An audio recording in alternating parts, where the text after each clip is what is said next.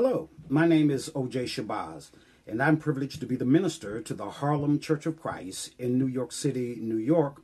We meet at the corner of 127th and Lenox Avenue. On yesterday, I had the good fortune of inviting one and all to join me on this coming Saturday at 2 p.m. to begin a multi-part series of Facebook Live messages that I've chosen to entitle Revelation, Inspiration, and the Illumination of the Word of God, Fact or Fiction. I also asserted in that video that I would not begin this series until Saturday 2 p.m., and perhaps at the latter end of that series, it would be my endeavor to attempt to answer a few of the alleged contradictions and alleged errors of the New Testament Bible. I suppose that my passion for this is that I am cognizant of the fact that in order to dismantle the credibility of New Testament Christianity, one must attack the truthfulness of the verbal plenary inspiration of the Word of God. That has aroused, I confess, to some degree, a passion of mine, for I unapologetically stand in defense of the verbal plenary inspiration of the Word of God. Last night, before going to bed, I happened to be perusing Facebook and ran across what I thought was a very valid and interesting question, albeit the question was framed with the air of a charge or yet another charge against the credibility of the Bible. It in fact stated that Matthew, the gospel according to Matthew, was in error in Matthew 27, 9 and 10, when he quotes Jeremiah the prophet, when in actuality it was Zechariah who made the prophecy and offered that as evidence and proof that this is yet another error recorded in the Bible. I would like to suggest to you with all humility that Matthew is not at all in error, nor is there a contradiction or a mistake in Matthew 27, 9 and 10 when he quotes the prophet Jeremiah. Ladies and gentlemen, I would caution you to be aware of the fact that while reading the Bible, you are reading, number one, about an Eastern culture and not a Western culture. Number two, you are reading a genre of writing that permeates out of a Jewish culture, and there are many idioms, there are many practices that were very accepted during that time that is vastly different from the Western civilization. I've read what scholars have had to say about the alleged error of Matthew 27, 9, and 10 over the years.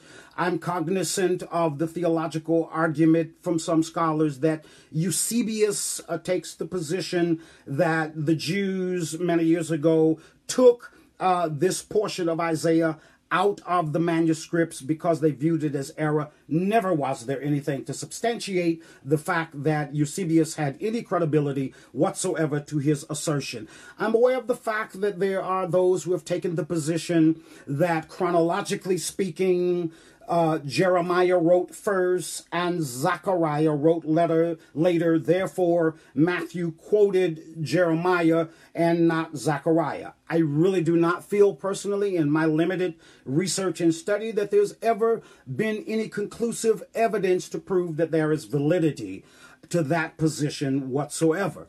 I would I had more time to go into the other theories that relate to the alleged error of Matthew 27, 9 and 10. But let me quickly simply suggest to you with as much clarity as I possibly can that what one sees in Matthew 27, 9 and 10 is what is called a composite reference.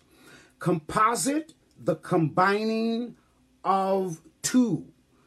Reference, a stating of. What Matthew does is a composite reference.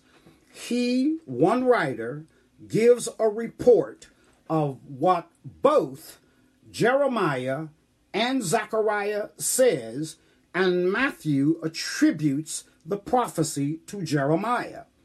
Now, Brother Shabazz, what in the world makes you think there's any validity to the notion of a composite reference? Well, simply this.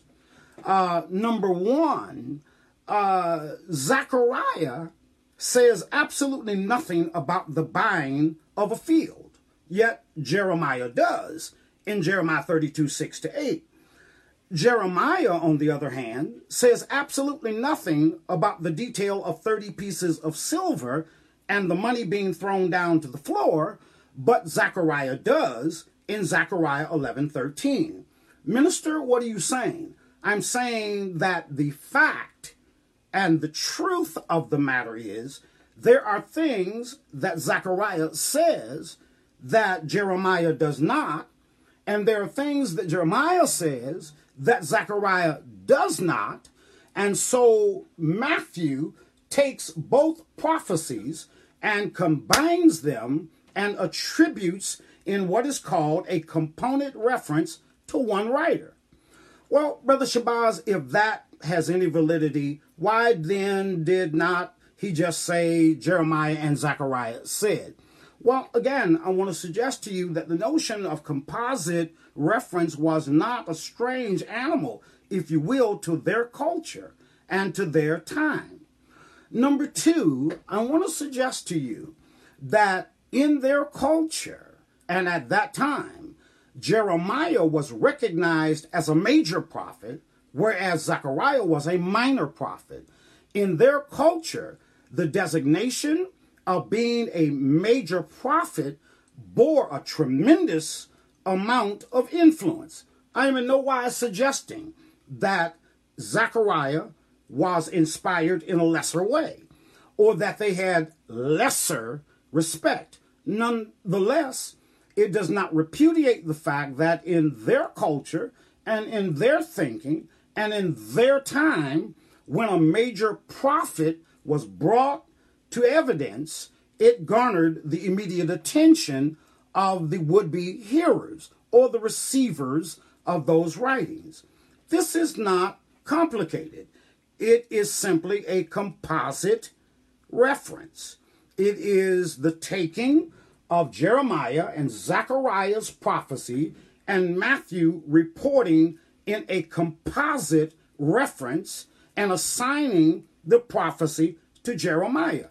Again, I want to suggest to you that the undisputable and undeniable fact of the matter is Zechariah says nothing about a field.